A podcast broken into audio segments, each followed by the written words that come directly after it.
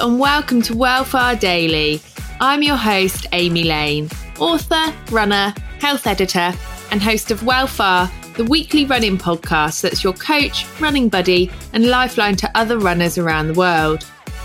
Wellfar Daily is a series of short tips, tricks, and ideas taken from the longer show that you can use to improve your running while going about your day.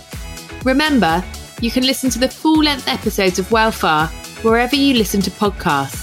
And my book, I Can Run, is available in audio form and is great company on wet winter slogs. Before I started running earlier on last year, I always looked at run clubs and felt like I wasn't a real runner, so I couldn't join a run club. How, what advice would you give to people which are thinking of joining a run club? I feel like that is a myth, first and foremost. If you put trainers on, you're a runner.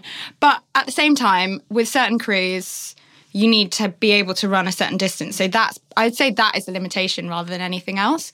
So if you can run that distance in in that time, you're welcome. Yeah, and I think I would say there's in London, especially, there's quite a, a, broad range of different clubs and different crews and different groups you can run with. There's a lot which are sort of a lot more social and less about speed. So if you're you're a kind of beginner runner or a new runner, they're probably better suited. There's obviously others which do sort of track workouts. Obviously, we do long runs. And so there's kind of something for everyone, whether you are sort of starting or you're marathon training or somewhere in between. There, there is kind of something for everyone. And I think that's also where the support from uh, with, uh, with other people comes from, in that you know, once you do go once or twice and you start to sort of make friends and you sort of build that up, then that sort of fear you have at the beginning very quickly goes. Um, and I think, yeah, because you're kind of in it together and doing the same thing together, um, it makes a big difference as well. Yeah, because the long runs, they're quite easy to skip after a night out, aren't they? if it's just you that's going on them. Whereas I suppose if you're meeting 80 odd people, it's like, right, they're all going to turn up, so I need to turn up. Yeah, exactly. And that's that's kind of fundamentally the reason why we started the club because we knew it was difficult to kind of get out there and run maybe your fastest 16 miles or maybe 20 miles if you're if you're marathon training.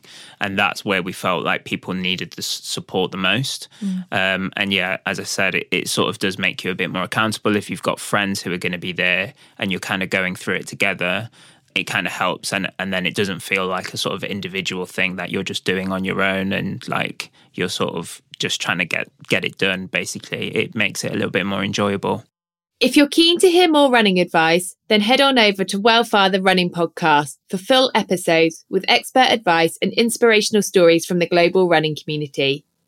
Now have a lovely day and I'll catch you back here tomorrow for some more Wellfar Daily.